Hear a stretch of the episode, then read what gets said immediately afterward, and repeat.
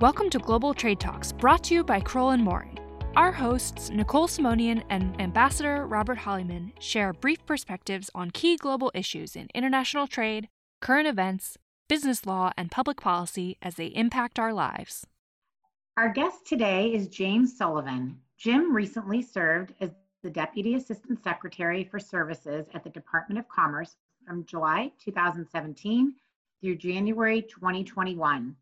Before joining the Commerce Department, he was president of internet startup Takeout and general counsel of private equity firm Clover Investment Group. Prior to that, Jim practiced law in Washington, D.C. as a member of the white collar defense practices at Morrison and Foerster and DLA Piper. Welcome, Jim. Thank you so much for joining us. Thank you for having me. Jim, we'd love to begin with you sharing some background about your work as Deputy Assistant Secretary if you can explain your work around trade and services and in the International Trade Administration's mandate at the Commerce Department. Sure. So, as you just noted, I worked in the department's International Trade Administration on what we call trade and services. What that means is that, unlike some of my counterparts who focused on US manufacturing or agricultural industries, I concentrated on US businesses that provide financial services or digital services or supply chain services or frankly other professional services ranging from r&d to accounting to legal services which when you take them all together they account for about 70% of us employment and about 70% of our gross domestic product. My job was basically to help create the policy and regulatory conditions for these providers to innovate and to compete both at home and around the world. And because every sector of the modern global economy is really fueled by consumers and companies and governments all communicating and exchanging information over the internet. One of the biggest parts of the job is to really ensure that data can flow freely across borders in a protected and secure way. Given the ongoing debate we're seeing around online privacy, I think it's an extremely important role. It's also one of those rare areas where you see some very long standing partisan agreement on the issues, as well as some real congeniality among the job holders you know, my predecessor in the Obama administration, Ted Dean, was extremely gracious and supportive to me during my tenure. I've now spoken several times since January 20th with uh, Chris Hoff, who is my successor in the Biden administration.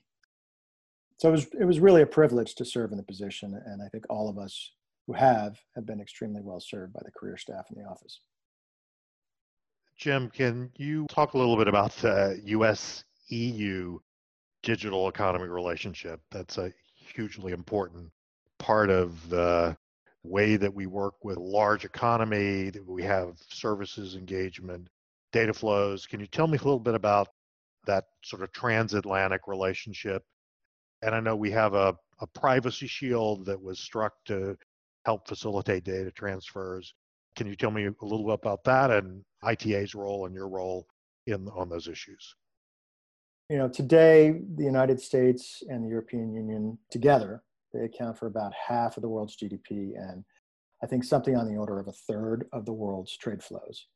And our total economic relationship is currently estimated to be at over $7 trillion a year. So this relationship is critical and it's not really possible in the modern economy without data. You can't engage in e commerce, you can't seek jobs, you can't email your friends or your colleagues or share details about your life on social media unless that data is able to flow across borders.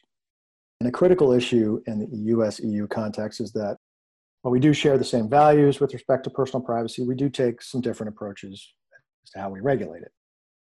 As a very general rule, the EU has one law, the relatively new General Data Protection Regulation, that protects all personal data and prohibits an EU individual's personal data from flowing to a country that doesn't provide what they call essentially equivalent data protection. Here at home, by contrast, the United States does not have one single data protection law. We have instead a multitude of very robust and often sectoral privacy laws, and we have them both at the federal and the state level. And so in July of 2016, to bridge our, our, different regulatory approaches, both sides entered into the Privacy Shield Pact, which is basically an international framework aimed at protecting individual privacy while at the same time ensuring that we can meet the legitimate needs of companies and of our governments. My old office is the US government's lead in administering and overseeing the Privacy Shield program. And basically, what that did, it allowed US companies and organizations to certify that they were complying with the privacy norms that were in the framework And when I left, there were nearly 5,400 US organizations that had certified to the program. I think it's important to note that over 70% of those companies and organizations were small and medium sized enterprises. And I think that really reflects the fact that Privacy Shield really was the most cost effective and straightforward approach for our organizations to satisfy European privacy requirements. So, Jim, when I was in the Obama administration, there was an interagency effort that I was part of to help negotiate the Privacy Shield back in 2016 that was ultimately approved by the European Union. But in July of 2020, the European Court of Justice invalidated that Privacy Shield as a approved data transfer mechanism. So I'm really curious as this continuum goes on, how do you really see the work of the Commerce Department and their approach on this? And you know, how, if at all, is there any difference between the prior administration, the current administration? How is kind of the whole of government approaching it? It's clearly critical for the US EU relationship and also for the frameworks for data transfers. Yeah, it's a great question. Just uh, as a preliminary note, I should say the US government and our partners in the Commission, the European Commission, both work together to defend Privacy Shield. And the court really had no issues with companies' efforts to protect data when they use Privacy Shield. Instead, what the court did focus on was the possibility that EU personal information that's transmitted over cyber networks to the US could be accessed by US national security agencies. And in particular, it really looked at whether under, under EU law, US surveillance programs are limited to what is strictly necessary and proportional, and whether EU individuals have access to what they called an effective remedy in the United States if their data were in fact to be accessed by US government agencies. Court's ruling also called into question another approved transfer mechanism that's typically used by larger companies. That's called standard contractual clauses. And it said that companies looking to send personal data to the United States using standard contractual clauses now have to verify that US law ensures adequate data protection, or else they have to provide additional safeguards or suspend their transfers altogether. The bottom line is that ruling created some very massive uncertainty on both sides of the Atlantic. And so, for our part, and again, being mindful of the fact that, as you just noted, this framework was negotiated and then entered into during the Obama administration.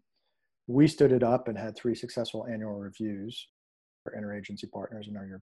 We had that, that court ruling very late in, in my tenure in July of 2020. But my successor, Chris Hoff, is continuing the very important work on doing this. So, so to your point, there has been effectively zero interruption or zero change in policy on this. So again, we wanted to address all of the open questions now companies, be they large companies or small companies, have. We worked with our interagency friends from Justice and the State Department and the Office of the Director of National Intelligence and, and many others to take a number of steps. You know, in August, we opened official discussions with our, our friends in Europe, amending Privacy Shield to comply with the court's ruling. Uh, in September, we then decided, you know, we need to do something to help companies that use standard contractual clauses. And we published a white paper to really help them make the case for transferring data to the US. We tried to make it as clear as possible. Uh, there are many, many US protections that are frankly equal to or exceed the protections that are afforded in the EU, which we think the court failed to address in its opinion. And we also spelled out the additional privacy safeguards in a, a number of key US laws that ensure that US intelligence agencies' access to data is based on clear and accessible legal rules, as well as the fact that we have independent and multi-layered oversight and effective remedies when those rules are in fact violated. As to my advice for the current administration, I would just urge the interagency team to continue the great work it's been doing and has continued to do under Chris Hoff, moving very, very quickly with our allies to implement an updated privacy shield so that the thousands of small businesses, and, and I have a, a special partiality given the fact that I used to be with a small digital company, but making sure that they can rely on the millions of international data transfers that take place every day and have the legal certainty that they need to carry out their business operations. I talked about my experience, but this obviously is not an issue just for the digital sector. Data really boosts the competitiveness of nearly every industry from manufacturing to agriculture. And if you're going to restrict data flows, that's going to have significant global impacts on absolutely everything from COVID treatment to preventing money laundering. Thank you, Jim. That's helpful to, to get that background on the important work around the transatlantic transfers. Looking across the Pacific Ocean, you've also been mm-hmm. engaged in your office and the work you've done around the cross border data flows with Asia. And I know, particularly in the APEC cross border privacy framework, cross border privacy rules, your office was actively involved on those discussions, the growth, also looking at possible applicability of the CBPRs, even outside of the 21 economies who are part of APEC. Welcome your thoughts on how you see the APEC CBPRs and the US efforts around the Pacific aligning with the overall work of your office and how you think about privacy generally. The APEC cross border privacy rules system was absolutely a priority for our office. And again, because the digital economy is, in many respects, becoming, or at least in large part, becoming the global economy and affecting nearly every sector of our society, I think expanding adoption of the CBPR system is a very welcome development. Data, eh, it's a bit cliche, but data doesn't respect border. Uh, and a mechanism like the CBPR system ensures that when data does flow across national boundaries, it will do so in a protected and secure manner that is actually enforced by regulators from different countries who are all working from the same baseline of standards and coordinating their efforts. So instead of this balkanized approach, we have a much more coordinated approach to dealing with these, these issues. As to, to moving it from APEC, you know, I'll leave the final destination of the current team. I know there's a number of discussions underway as to where it may go. I will say, though, that there was a groundswell of interest in the CBPR system. Again, as we're seeing this digitization of the global economy, more and more governments and policymakers and other stakeholders, frankly, are trying to, to figure out the best way to deal with all of the issues that, that come with that. But we heard from a number of non APEC economies, including Brazil and India and Turkey, among others. And that's really what prompted us to consider trying to convert this very successful regional framework in APEC into perhaps a more global instrument for, for other countries that are not in APEC to take advantage of. So, again, I think this is a very positive and constructive development. And as we watch the proliferation of new privacy laws or updates to the laws, what are ways we can develop these common approaches to data governance? Is there a sense of urgency? Are there any potential developments we should be keeping our eye on? It's a great question. I think there are a number of different angles that have to be considered. I think, to be blunt, and this is in no way intended to be disrespectful to anyone, but developments in the digital space are accelerating rapidly, and government is always inevitably a bit behind in regulating new technologies. And I think that's only become more pronounced in recent years. You know, in many instances, the companies, some companies are, are having trouble keeping up with the developments themselves. The problem we face is that there is today no single global standard on data governance. And my view, arriving at such a standard is going to take years, if not decades. And so, in the meantime, businesses and other organizations are going to face this increasing regulatory fragmentation that poses some very prohibitive costs if you have to comply with all of these unaligned data privacy laws that different countries are, are enacting around the world. You know, the companies are spending millions of dollars trying to comply with these laws, again, are unaligned. And every dollar that you're spending on trying to comply with these different laws is going to be a dollar that you're not spending on innovation or on hiring or moving into new markets.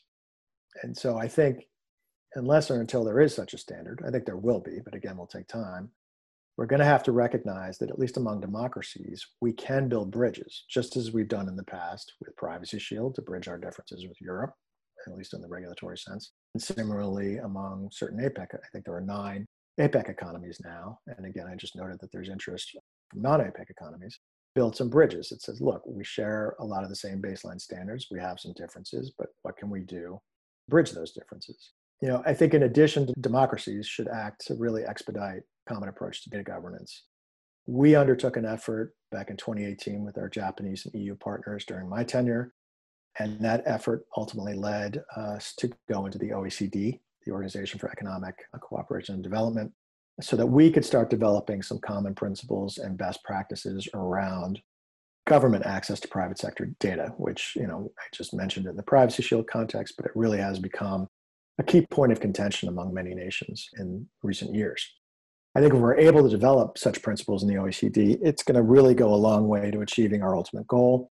Uh, for those who may not know, almost every privacy law and framework around the world today stemmed in some measure from the OECD privacy guidelines, which were first developed in 1980. And those were, of course, based on some fair information principles that were developed by our own Federal Trade Commission back in the 70s.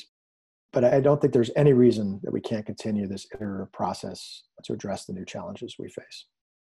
Jim, one of the, the new challenges one of the issues that we're all uh, looking at is artificial intelligence. It certainly um, is gaining a lot of public interest. I know the US government and other governments have been looking at what it means for the role of government. So, as you think back about your work and looking at what the US government is going to do in helping create the right frameworks to ensure that we have the right ethical innovations around AI, that the US is a leader in artificial intelligence and just sort of how it has an impact on emerging technologies and people. Share some of your thoughts about how you've seen this and what you think we ought to be taking into account. Yeah, there are obviously a great many efforts and discussions around you know what the United States needs to be doing when it comes to AI. It's an incredibly broad topic with some incredibly challenging questions. So there are numerous considerations when it comes to AI. But I think what we've got to do to respond directly to your question, how do we ensure that we remain preeminent? And we are right now, but you know that may not last forever if we don't take the right steps. I think one of the critical actions we need to take when it comes to protecting you know our position in the world on this issue is making sure that the US government strategy on AI protects and promotes American values when it comes to things like civil liberty and privacy and fostering public trust. A lot of questions have been raised about AI. There's been a lot of hype around AI. There's been a lot of scare stories around AI. But I do think the values question, making sure that there's transparency and that we are respecting individual rights uh, and civil liberties is critical. I think that's been our competitive advantage for the US versus many other players in this space as well as other spaces. And so, to that end, I think we need to ensure that all of the relevant stakeholders come to the table as we continue to craft and reiterate and refine our federal policy. And that means not just industry and academia, which you know, that's what we usually hear about when we talk about AI development, but I think it's it's absolutely essential that we have civil society and ethicists and other groups at the table who are there to help uh, ensure that that we really fully appreciate and have a, a fulsome view of the various benefits, but also the various threats that come from AI adoption. And Jim, turning to the pandemic, we know the pandemic has caused an acceleration of technology uses and realization of new potential. Given your background, we would love it if you could share your thoughts about the role of blockchain, distributed ledger technology, and as a potential means to secure data flows and protect privacy. Sure. You know, we've obviously talked a lot about the various policy initiatives and solves when it comes to this, this global debate around privacy and, and data protection. But till recently, I think there wasn't as much discussion or debate around blockchain or digital ledger technology, to your point, as there should have been you know these are in many respects they're technological problems that i think could and will have technological solves. I think um, you know conceptually if we were able to ensure that everyone has for example their own digital identity and that only those individuals and only a small number of trusted government entities have access rights to someone's personal data when necessary that could or at least seems to be a very powerful tool for protecting personal data certainly there seems to be a lot more public debate these days around blockchain and DLT in the context of digital currencies. But I do think the privacy applications can be game changing. And I'm glad to see that there's increasing discussion among the interagency, interaction with, with industry stakeholders and others on this issue. And I know my own office, when I was there, had a number of dialogues with our friends in Europe and elsewhere. And my understanding is that those dialogues are continuing. So I think that's a very welcome development. Thank you. That makes a lot of sense. Um, well, we're coming to the end, and we usually like to ask our guests one question. What book are you currently reading? so when I when I run out of things on Netflix or other other uh, applications, I've been trying to get through a great book that a friend recently gave me by Niall Ferguson called Civilization: The West and the Rest. Basically, talks about how roughly 500 years ago the West surged ahead, and many others in the world based on some critical factors. Not to say that the West was perfect, but it really broke down in a very compelling way how things changed in many respects in, in Europe and in the West when there was a real embrace of science, when folks recognized the value uh, of competition, just how critical the rule of law is, modern medicine, and the individual work ethic. And I think it actually it, it's been a pretty potent reminder to me of how our nation could rather fall behind in our current digital economy, or alternatively, how it can maintain its preeminence in, in many fields in a way that, that does respect individual dignity and rights. And I think that's a, that's a great way to, to end on my message today. So thank you again for having me. I, I do appreciate it. Thank you too. It was a pleasure having you. We really appreciate it. Thank you, Jim. Great to be with you today. Thanks for listening to Global Trade Talks, brought to you by Crowell and Moring. You can access more information about our guests today in our show notes or at crowell.com slash global trade talks. You can find all our episodes and subscribe to our series on Apple Podcasts or wherever you listen to podcasts.